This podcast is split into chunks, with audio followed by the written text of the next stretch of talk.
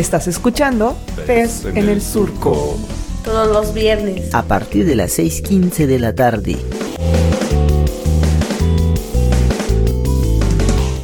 Buenas tardes, mis queridos radio escuchas. Son las 6:15 de este viernes en la tarde y estamos otra vez de regreso con su programa favorito, Pez en el Surco, con Nayeli Tello y Oliver Prolin.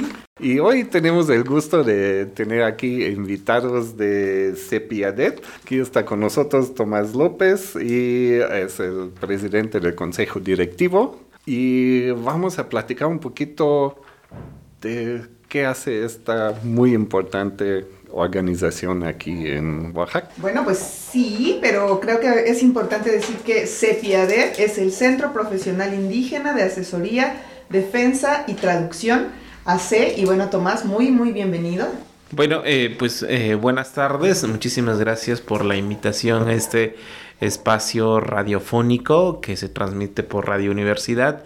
Y bueno, eh, pues no sé si tan importante la organización, pero más bien yo creo que indispensable para muchas necesidades que tenemos los que todavía hablamos alguna lengua indígena en esta entidad, ¿no? Eh, efectivamente, la, la organización es una organización civil. Justamente nos creamos o nos constituimos porque de tantas omisiones que, que registra el Estado mexicano hacia garantizar los derechos de las personas las comunidades indígenas de este país, pues está el tema, un tema que me parece que no se le ha dado como la importancia que debiese de ser, que es el uso de las lenguas indígenas en distintos espacios públicos, comunitarios, privados, etc. Em, yo pongo un poco eh, una analogía, probablemente em, no sé si es la correcta, pero es una analogía que nos permite como entender por qué la importancia de las lenguas indígenas y el trabajo que hacemos nosotros y nosotras desde Cepiades, ¿no? Es, es, como una mesa, ¿no? La, la, mesa es la cosmovisión que mantiene que, eh, a las comunidades, pero para que esa mesa se sostenga necesita tener las cuatro patitas. Y eh, hay dos componentes fundamentales para la, la para la eh, continuidad de esta cosmovisión que es la cultura y la lengua. Y al perderse uno de esos elementos, obviamente esa mesa queda coja, es decir, empieza a, a ladearse y justamente es lo que pasa con el tema de las lenguas indígenas, que las lenguas indígenas son parte fundamental para la construcción del conocimiento, para la construcción de, eh, de, la forma de vida de las propias comunidades de donde provenimos y en ese sentido me parece que eso es algo elemental que nosotros vimos cuando eh, nos decidimos en el año 2005 a constituir la, la asociación civil, ¿no? Somos compañeros y compañeras que venimos de distintas partes del estado de Oaxaca y bueno, pues muchísimas gracias por invitarnos para platicar sobre lo poco que podemos hacer en este tema, en este programa de pez en el surco. Ya me lo aprendí. Tomás, ¿dónde? O sea, bueno, yo conozco un poco el trabajo que ustedes realizan, sé también que asesoran muchas veces a personas que, que, viven una situación de detención y que muchas veces quizá no hablan el español y necesitan traducción, ¿no? De, de sus idiomas maternos eh, para poder defenderse también. ¿Por qué no nos platicas un poquito como cuál es la situación en el sistema de justicia que hace que ustedes, o más bien que le da también valía al trabajo que ustedes realizan de acompañar a personas que necesitan la traducción para acceder a la justicia? Bueno, eh, de entrada, antes como de abordar la pregunta, me parece fundamental como colocar por qué la importancia de este derecho en el sistema de justicia. Y e, este derecho es fundamental, el derecho al... Todos los derechos son fundamentales, pero este derecho particular de usar tu lengua indígena en un espacio ya de justicia, en un juzgado, en, una, en un ministerio público o en algún tribunal, se vuelve un derecho como le llamamos derecho llave, es decir, si tú no puedes ejercer ese derecho, difícilmente podrías ejercer otros. Ese es un primer tema. El otro tema me parece que es elemental, es que a partir del 2011, en el caso de México, eh, este derecho al uso de las lenguas indígenas, partiendo desde un punto de vista intercultural eh, eh, de derechos humanos se vuelve un, un, tema de derechos humanos elemental que el Estado mexicano tendría que estar garantizando. Es decir, no solo es, em, digamos, no solo es el, hacer uso de tu lengua indígena, sino además es un derecho humano como la vida, como la educación, como la salud, como todos otros derechos que tenemos, se vuelve parte elemental de ti. En ese sentido, lo que nosotros hemos observado es que la persona que acude a veces a alguna instancia de procuración y administración de justicia o cualquier espacio público, porque digo, nosotros tenemos una experiencia mayoritariamente en este sistema de justicia, pero también hemos estado recabando información, por ejemplo, en el sistema de salud, que son espacios muy sensibles para la ciudadanía en general, pero particularmente para los que hablamos una lengua indígena, se vuelven mucho más complejos porque es tu vida o es tu libertad. Y en ese sentido, la experiencia que tenemos es que eh, vivir en un país como México, en donde el racismo está tan naturalizado, en donde la relación asimétrica con los otros y las otras es un papel que juega hay un papel fundamental ahí de decir quién, quién manda o quién, qué cultura es la que tiene la, el predominio. El indígena o la persona indígena, hablante de una lengua indígena, cree que es un problema de él o de ella no poderse expresar en su lengua, cuando esto tendría que ser a la inversa, es decir, el problema no es de la persona indígena, hombre o mujer que acude a ese sistema de justicia, el problema es del Estado mexicano, un Estado que tiene una diversidad, pero que está diseñado de una manera monocultural. Entonces, lo que sucede es que cuando ya llegamos a estos espacios ya concretos, cuando una persona quiere poner una denuncia, cuando una persona quiere un diagnóstico sobre su situación de salud, cuando una persona ya está detenida, eh, lo que se encuentra justamente es una barrera lingüística, pero también una barrera cultural, es decir, un escenario totalmente ajeno a ella o a él para poder discernir, entender qué está sucediendo a su alrededor. Entonces, em, lo que ha conllevado esto es que lleva a una violación sistemática de derechos. No solo es el tema de que se violente tu derecho al uso de tu lengua indígena, pero sino además todos otros derechos que tienes tú como ciudadano o ciudadana en este país.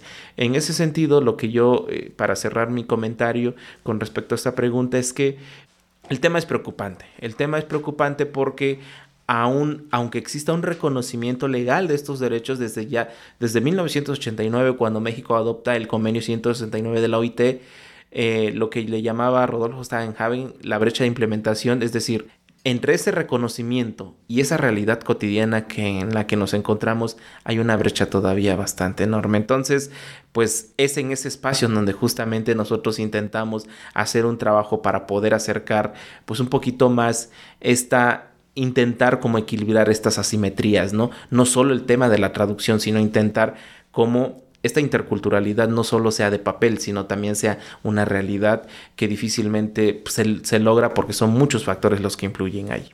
Entonces, cuando ustedes básicamente brinden estos servicios de interpretación, ¿no? O facilitan, eh, hay una contraparte estatal que se preocupa por estos derechos o recae todo ahí en la sociedad civil, en una C como ustedes? Técnicamente sí lo hay. Es decir, hay un mandamiento legal para que instituciones debiesen de contar con un padrón, con un cuerpo de intérpretes y algunas lo intentan. Es decir, hasta el año 2010, cuando nosotros hacíamos un monitoreo, no existía un padrón de intérpretes que pudiese hacerlo desde las instituciones.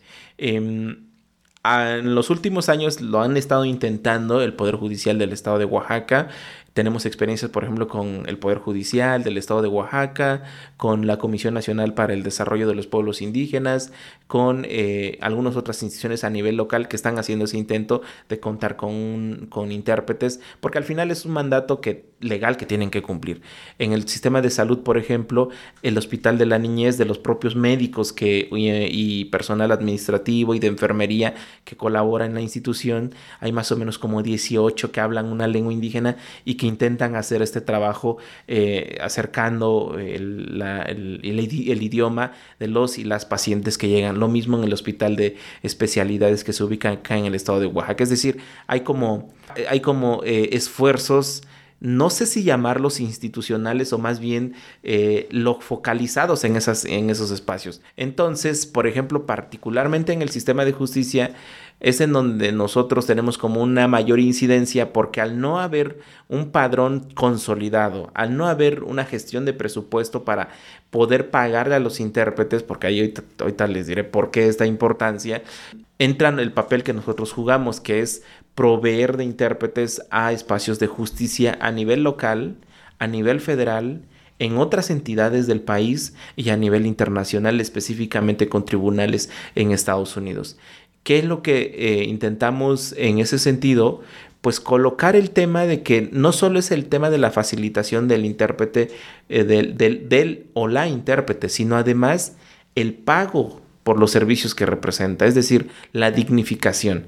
¿Por qué? Porque se presta a ciertas interpretaciones o los servidores públicos o servidoras públicas eh, se presta a ciertas interpretaciones de que como los indígenas en general estamos habituados a dar tequio, pues tiene que ser un tequio. Cuando pues digo, todos y todas contribuimos en este país para tener un sistema eh, eh, hacendario que tendría que estar garantizando estos derechos, ¿no? Entonces, pues son algunas experiencias que tanto en lo institucional, digo, focalizados esos espacios porque tampoco son espacios institucional consolidados, es decir, no hay un programa nacional, no hay un programa estatal que esté reflejando pues esta necesidad y esta atención, ¿no? Entonces ahí es en donde justamente entramos nosotros a suplir pues estas deficiencias del Estado mexicano. Y me imagino que también incluye pues capacitación, ¿no? Porque pues por ejemplo yo pues soy como bilingüe, ¿no? Pero pues yo no me atrevería, digamos, este interpretar en un juicio, ¿no? Porque la verdad no no es muy fuerte, no tengo el vocabulario y a veces cuando me tengo que enfrentar ahí a instituciones mexicanas con su muy particular lenguaje, especialmente ahí dentro del ramo de la justicia, la verdad no a veces me pierdo, ¿no? Entonces me imagino que hay que preparar a la gente. Y qué bueno que haces esta reflexión porque a veces los servidores públicos o las eh, compañeras que están en el servicio público tienen la idea, el juez, la juez, el magistrado, la magistrada, el fiscal, la fiscal, tienen la idea que hablar, ser bilingües automáticamente te da la oportunidad de ser intérprete o traductor y eso es una verdadera falacia. Es decir, no es lo mismo hablar las dos lenguas que estar preparado para hacer una transferencia de una lengua a otra. Entonces, eh, es, ahí nos ha costado mucho como insistir en que no es un trabajo sencillo, porque parecería que, ah, pues hablas mixteco y español, ahora le vente y interpreta. Eso es una verdadera falacia porque cuando nosotros desde Cepiadet hemos generado todos estos instrumentos de evaluación para saber qué tan, eh, qué tan adecuados están siendo los trabajos de las y los compañeros, nos encontramos ciertos problemas, por ejemplo, en algo que le llamamos nosotros como parafraseas. Muchos de estos términos que están en el español en, en, y, más en, el, en, espacios especializados como eh, la medicina, eh, el derecho, cualquier especialidad muchos de estos términos o la mayoría no tienen una equivalencia en lengua indígena. Es decir, eh, si me dicen ustedes, dile que la constitución política de los Estados Unidos mexicanos, para empezar, no entenderían si les digo constitución política de los Estados Unidos mexicanos. Entonces el intérprete o la intérprete tiene que hacer un, primero, una comprensión del contexto que, en donde va a interpretar. Segundo, hacer un parafraseo de lo que entiende por dicho concepto pasarlo a su lengua y regresárselo a la persona a la que está asistiendo. Entonces es un verdadero reto. Ahí es donde hay algo que técnicamente se llama que debería de tener, que es un bilingüismo equilibrado y consciente. Es decir, manejar de una manera adecuada el español y la lengua indígena de la que se trata. Sin embargo, en un país como México, en donde el sistema educativo no nos ha dado la oportunidad para tener este bilingüismo, pues desafortunadamente sobre la práctica, aquí trabajando con las y los compañeros, formándolos a través de talleres, a través de cursos que nos permitan como justamente decirle al Estado mexicano, mira, sí es posible tener condiciones de mayor eh, calidad para el ejercicio de los derechos, pero requiere una atención multidisciplinaria, porque una sola disciplina es imposible para poder atender estas necesidades. Nosotros, Oliver y yo, nos emocionamos siempre en las entrevistas y a veces em, se nos va quizás hacer preguntas eh, sustanciales, ¿no? Y ahorita yo decía, Bueno, para entender lo que Tomás está diciendo, la complejidad, ¿no? Sería bueno saber de entrada cuántas lenguas hay en, nuestro estado, ¿no? ¿Qué artículos o qué leyes garantizan ese derecho a la traducción a las personas que eh, me imagino también pueden ser bilingües, pero pueden decidir que quieren eh, llevar su caso, digamos, en su idioma materno, ¿no? No necesariamente en el español. Y también para las personas que no hablan más que su, idioma materno, ¿no? Entonces, eh, eso, ¿cuántas lenguas hay en nuestro, en nuestro estado? Este, y en qué, en qué artículos, en qué leyes podemos encontrar garantizado nuestro derecho a la traducción eso tendría que ser como el conocimiento básico que debiésemos de tener en una entidad como Oaxaca, ¿no?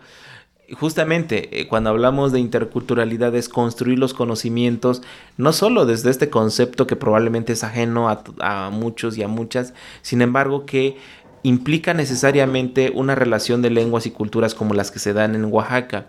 Oaxaca es... Eh, en otros términos, podría ser un país dentro de otro país en materia de diversidad. Y no solo de materia de diversidad lingüística y cultural, sino en materia de diversidad biológica y todos los recursos con los que cuenta Oaxaca, que es una entidad muy rica en todos los sentidos. Sin embargo, paradójicamente esta diversidad y esta riqueza que tenemos existen como la otra cara de la moneda. Y la otra cara de la moneda es que es la entidad o de, es de las entidades con el mayor señalamiento en menor índice de desarrollo humano, en menor índice de educación, etcétera, etcétera. En ese sentido, como regresando a este, este primer escenario de cuál es la cantidad de esta diversidad, pues de las 364 variantes que se reconocen, por ejemplo, por el INALI a nivel nacional de, variantes lingüísticas, y hoy te explico la diferencia entre una variante y una lengua, 364 se hablan en el país, 176 se concentran en Oaxaca y de estas 176 el, representan el 48.3% a nivel nacional. Es decir, casi el 50% de la diversidad lingüística está en Oaxaca. ¿Cuáles son esas lenguas? O sea, eh, son zapoteco, mixteco, chocholteco, izcateco, cuicateco, todas las lenguas que de alguna manera han eh, subsistido históricamente en esta entidad. Pero además de estas lenguas que han subsistido históricamente en la entidad, hay otras lenguas que por justamente la movilidad social que se está dando a nivel nacional, están asentándose en Oaxaca. Hablo del maya celtal, hablo del tzotzil, hablo de la propia lengua maya, hablo de otras lenguas que justamente están llegando a la entidad por todo este tema de la movilidad social. Entonces, lo que nos estamos encontrando es esta diversidad, lenguas, variantes. La lengua, pues es es, todo lo que todos y todas hablamos en esta entidad, es decir, es un, em, es un código de lenguaje, pero estas lenguas tienen variantes dialectales que se les llaman variantes lingüísticas. ¿Cuáles son esas variantes dialectales? Porque hemos confundido en muchas de las ocasiones que a la lengua indígena la referimos como dialecto y no es un dialecto todas tienen un dialecto, es decir, el español mexicano no es el mismo que el argentino, que el español, o sea, digamos, el que se habla, el español que se habla en España, en, en Argentina, es una variante justamente del español. Lo mismo pasa con el mixteco, por ejemplo, que es una de las lenguas con la mayor variedad eh, de inteligibilidad en la entidad. El, el, mixteco entre Puebla, Guerrero y Oaxaca tiene más de 80 variantes lingüísticas. Entonces, el zapoteco tiene más de 50 variantes lingüísticas. Entonces, esta diversidad lo que hace es una riqueza muy interesante, pero también un reto fenomenal. Ahora, en el tema de dónde están estos derechos, lo decía yo hace un momento, que en 1989 nuestro país ratificó el convenio 169 de un movimiento internacional en donde se reconoce en el tema de las lenguas indígenas, se reconoce como este tema de ya no más a la homogenización, sino más bien el reconocimiento a la diversidad. Está también en el artículo segundo de nuestra constitución, tenemos una ley general de derechos lingüísticos de los pueblos indígenas que se, eh, se generó en el año 2003. Tenemos una institución que nace justamente de esta ley, que es el Instituto Nacional de Lenguas Indígenas en el año 2005 en la constitución local del estado de Oaxaca, en el artículo 16 de la constitución, eh, establece este reconocimiento a los pueblos y a sus lenguas, etc. Y algo fundamental que tú colocabas hace un momento en la pregunta o en la reflexión, este tema de eh, que se ha entendido también de, bueno, si yo llego a un espacio público Y el servidor público o la servidora pública dice por lo general, a ver, te, te entrevistan y te hacen tres, cuatro preguntas básicas. Dígame su nombre, de dónde es originario eh, y su estado civil, etc. Pensamos que con que la persona nos haya respondido ese cuadro básico de preguntas está en el supuesto de poder interactuar en esa lengua, esa es una verdadera falacia y se repite constantemente. Eso no indica de que esa persona probablemente tenga el dominio de la lengua castellana. Cuando ya entras en un diálogo con la persona, lo que te vas a encontrar es que en su mayoría no tenemos este bilingüismo al que me refería hace un momento. Y en ese sentido, la Suprema Corte de Justicia de la Nación, es decir, el órgano máximo de autoridad de este país en materia de justicia, ha dicho muy claramente, en mi caso, por ejemplo, si yo no quisiera eh, expresarme en un espacio público de salud o justicia o del que se trate en español, yo lo puedo hacer en mi lengua porque yo me siento más cómodo haciéndolo en mi lengua. Entonces, el problema, pues es justamente nuevamente esta brecha, ¿no? Que aunque yo lo quiera hacer en mi lengua, difícilmente lo voy a poder hacer porque el Estado mexicano desafortunadamente no ha podido generar las condiciones para que yo pueda eh, hacer uso de mi lengua y por consecuente lleva, un, lleva una, una una consecuencia que es justamente que dejemos de ocupar estas lenguas indígenas en estos espacios y con ello la pérdida constante en distintas generaciones en la población de esta entidad como Oaxaca. Vamos a una pequeña pausa musical y aquí estamos platicando con Tomás López Arabia de Cepiadet, una charla muy interesante y que también me recuerda de un concepto de un amigo de Estados Unidos que siempre habla de justicia lingüística, ¿no? Y cuando regresemos, pues platicamos un poquito más de eso.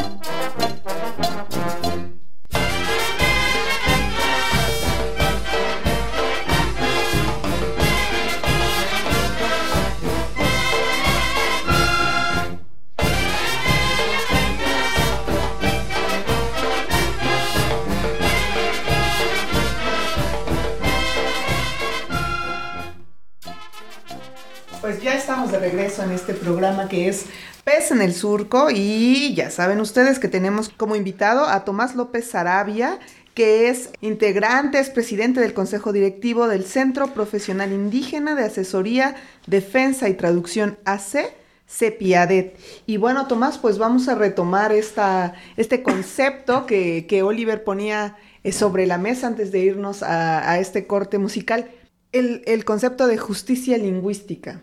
¿A qué nos referimos con esto? Un concepto que me parece, o sea, complejo, por lo que implica justamente la palabra justicia y por lo que ha implicado el tema de la lingüística en nuestro país. Es decir, que en muchas ocasiones los dos conceptos probablemente desde el común de la ciudadanía, de las comunidades en donde provenimos, está ajeno porque justamente si tú le preguntas a alguna persona de la comunidad, oye, ¿sabes qué?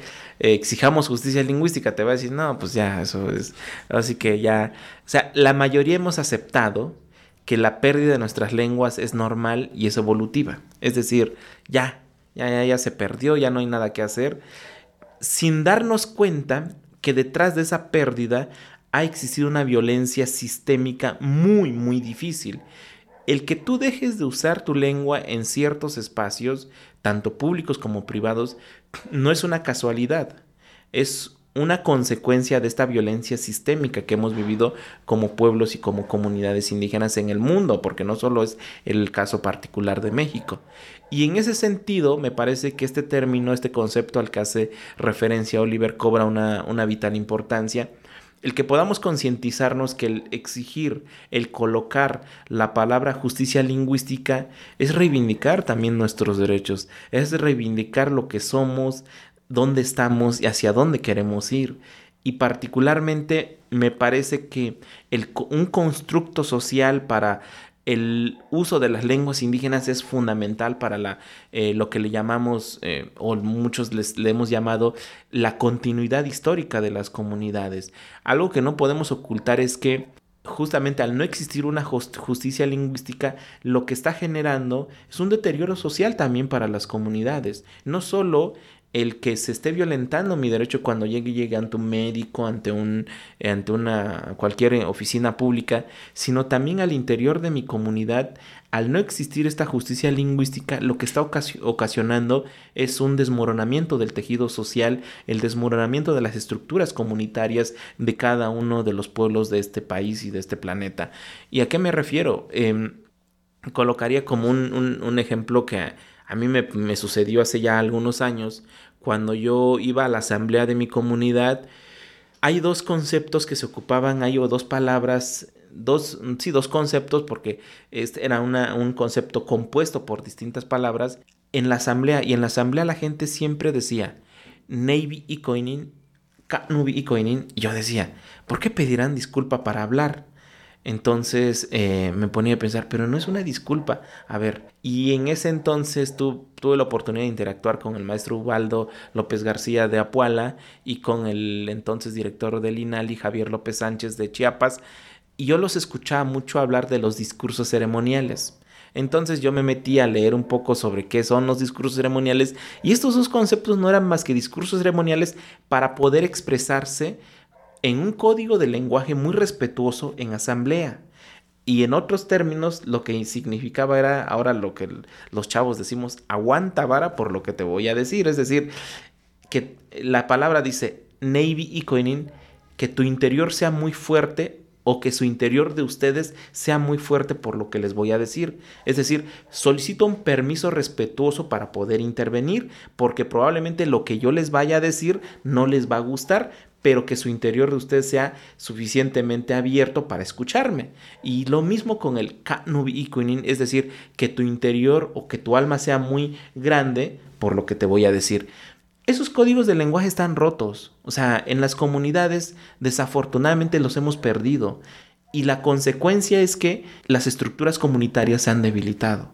O sea, Ahora va uno a una asamblea y es muy fácil probablemente encontrar que nos faltemos al respeto al uno a la otra, porque justamente no estamos logrando concebir que la pérdida de estas, de, estas lenguas indígenas en estos espacios nos está trayendo consigo justamente no solo desde lo individual este tema de la justicia lingüística, sino desde lo colectivo estamos perdiendo estos escenarios. Y eso es muy crítico actualmente también en nuestras comunidades, que no estemos logrando comprender, y no es algo gratuito, sino es algo sistémico, que no estemos logrando comprender la magnitud del problema que también que se nos está presentando, porque no existe una justicia lingüística ni en lo individual ni en lo colectivo.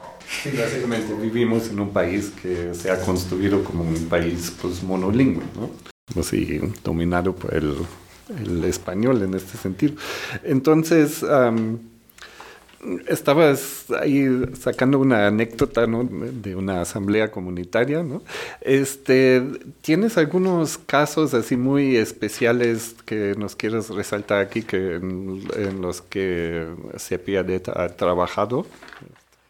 Sí, bueno, hay un documental que presentaremos, es un largometraje que se presentará el siguiente año, que se llama Cuando cierro los ojos, y justamente registra eh, tristemente la historia de las personas que se encuentran en reclusión que vienen de alguna comunidad indígena. En estos casos yo eh, podría con toda claridad advertir de la injusticia que han vivido obviamente hay muchos casos que en donde eh, yo no tendría como los elementos para decir si es culpable o no es culpable la persona a la que se le está eh, atribuyendo cierto delito, pero en estos casos particulares, eh, que no daré los nombres, digo, por, por cuestiones de em, de la propia, de las cuidar los datos de las personas que saldrán en estos, en este largometraje, pero lo que nosotros ubicamos en esos es que Em, es, triste ver que una madre de familia, por ejemplo, desde dejó de ver a sus hijos, es una señora de la zona mazateca, que fue eh, em, una tentativa de violación. Em, el, el, agresor fallece y a ella la culpan de no haber hecho algo más para poder detener que su agresor, eh, a su agresor lo hayan matado, ¿no? Entonces, de ese, de ese nivel es como el razonamiento de, de pues de, tristemente, de, muchos servidores públicos, el que le haya dicho en la sentencia que ella pudo haber hecho algo para detener em, eh, este, pues esta, esta muerte. Y cuando ella justamente venía saliendo de una cesárea, no más de dos meses, una bebé en brazos y una niña de dos años, tres años aproximadamente. Ella es encarcelada. Em, fuera de su comunidad la trasladan acá al reclusorio de Etla, eh, conjuntamente con su pareja.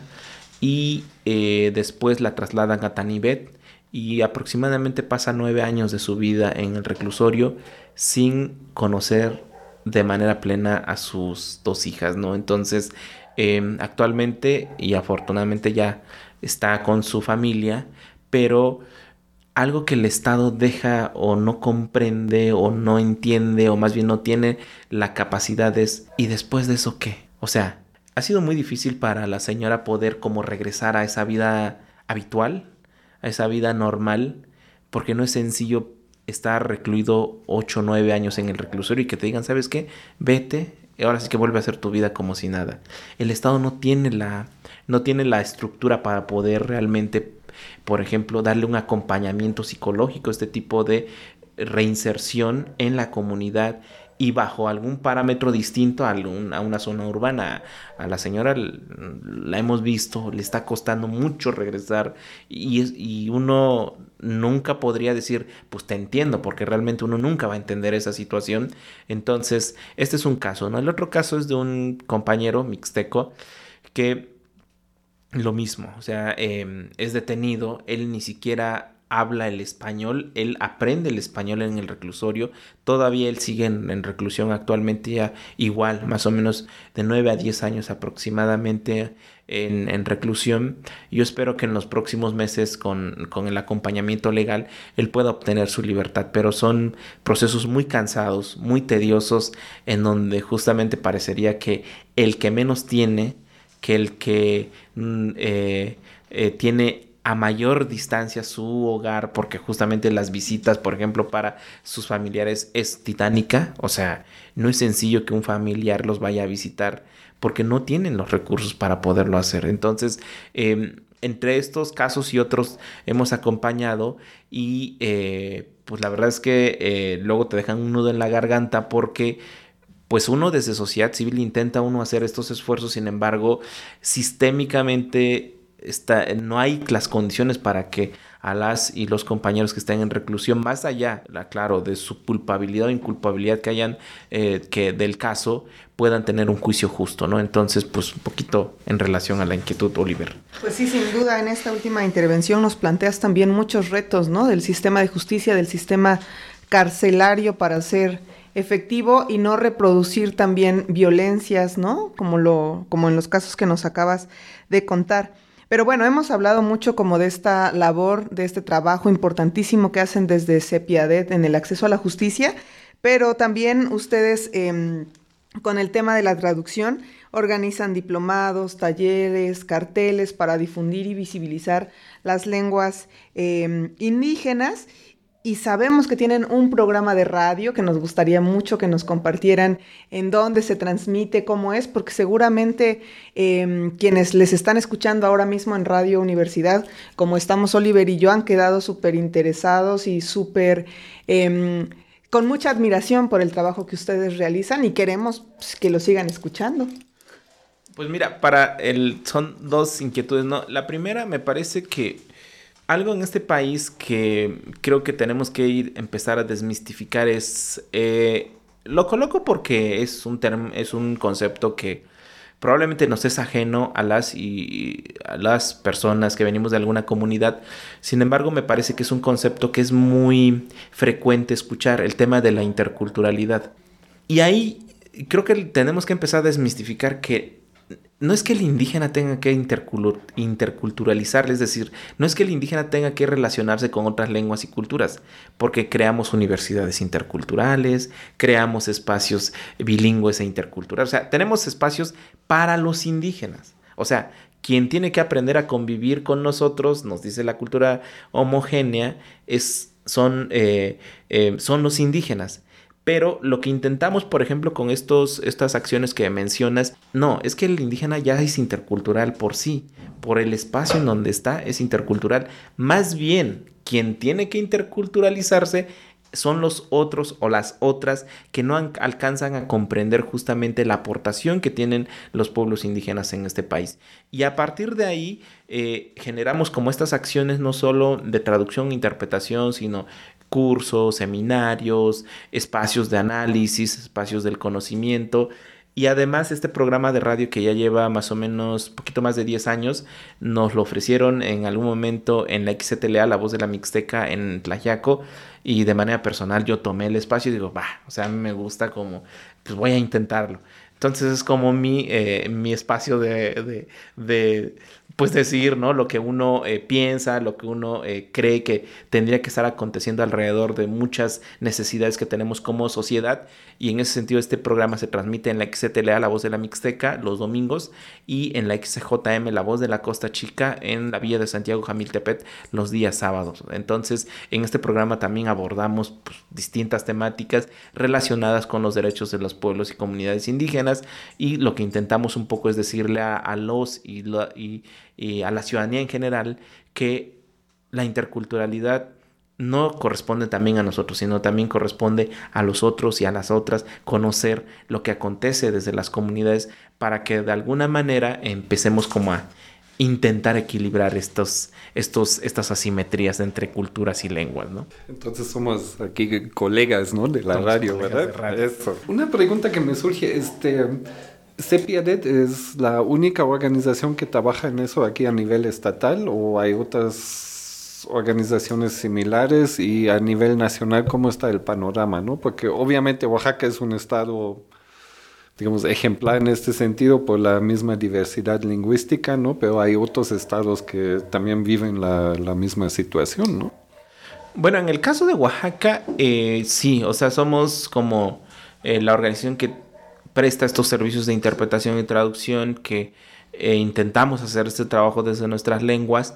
Y em, a nivel nacional sí, desde el 2000 digo, hay una organización en la Ciudad de México, Otigli, se han constituido otras en Puebla, en la Ciudad de México hay como tres o cuatro, en, la, en, en Baja California hay una, unos colegas mediadores bilingües, en la península, lo mismo hay en Campeche, Diálogo y Movimiento, en Quintana Roo, el Colegio de Intérpretes y Traductores de Lengua y Cultura Maya, eh, digamos, se, se ha ido poco a poco extendiendo, aunque todavía en relación a las necesidades y a lo que implicaría, lo colocaba al inicio y decía, no le vemos tanta importancia al tema de la lengua, o colocar estos trabajos desde la lengua de la propia gente. La verdad es que a veces cuando a mí me toca hacer un ejercicio en algún espacio muy em, con algún colega de mi comunidad, yo me siento mucho más cómodo hablando mi lengua que hablando el castellano.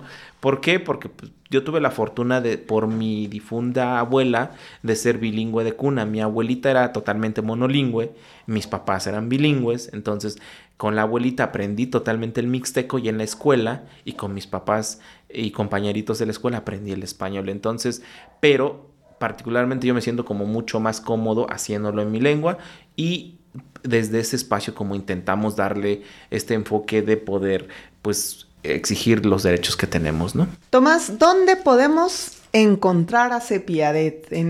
¿Tienen redes sociales, teléfonos? Danos por favor su contacto. Bueno, nos pueden ubicar en prolongación de Yagul, acá muy cerca donde está eh, Surco. Estamos en prolongación de Yagul 206, exactamente atrás de un negocio muy grande de materiales, eh, eh, en el 206 San José La Noria y casi enfrente de la Junta Distrital 09 del INE, del Instituto Nacional Electoral. Pueden también ubicarnos en redes sociales, en Facebook, en la página que es Cepiadet, en, en Twitter, en arroba Cepiadet, en, eh, al correo electrónico también traductores indígenas arroba hotmail.com, también al teléfono 01951 5254 03, ahí pueden localizar a la organización y pues muchísimas gracias por la invitación eh, para venir a este programa Pez en el Surco. Pues muchísimas gracias Tomás y va un saludo para todas las compañeras, los compañeros de CEPIADED y muchas gracias sobre todo por el trabajo tan tan importante que realizan y ojalá que nuestras y nuestros radioescuchas pues se metan ahí a la página, se metan al Facebook de CEPIADED y puedan seguir conociendo el trabajo que ustedes llevan a cabo. Nos escuchamos la próxima semana en punto de las seis y cuarto de la tarde aquí en Radio Universidad. Centro Profesional Indígena de Asesoría, Defensa y Traducción, Asociación Civil. Presenta los derechos sociales, económicos y culturales de los pueblos indígenas. Voz, justicia, cultura. Cultura, cultura. Oye, Juanita, espera. Tengo que preguntarte algo. ¿Le entendiste lo que explicó la maestra? Sí, le entendí muy poco, porque ella solo habla español. No, pues sí, tienes razón. ¿Y ahora cómo vamos a hacer para pasar el examen si no entendimos nada? No sé, en mi casa mis papás me enseñaron a hablar en mixteco y no el español, y por eso entiendo muy poco. No, pues sí, Juanita, tienes razón. En este pueblo todos somos mixtecos. ¿Sabes? Debemos aprender a hablar en español y así sería mejor, ¿no crees? Buena idea. Por eso, llegando a casa voy a estudiar. Si gustas, nos vemos en la tarde y nos preparamos para el examen. ¿Qué dices? Tienes razón. Nos vemos en la tarde.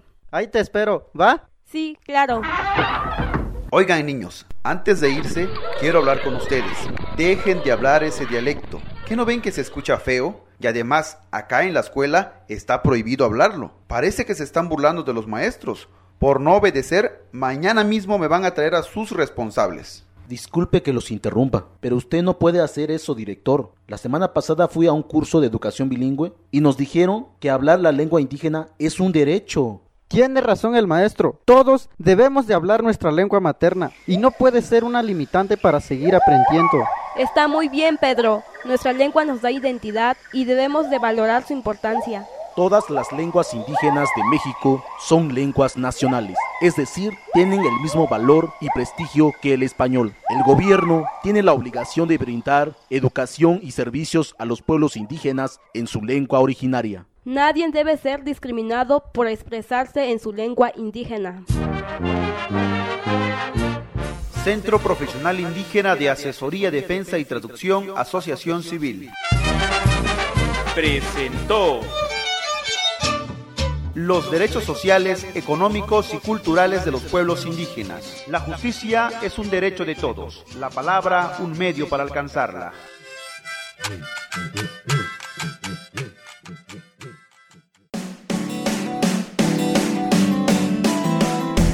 Estás escuchando Pez en el Surco. Todos los viernes. A partir de las 6.15 de la tarde.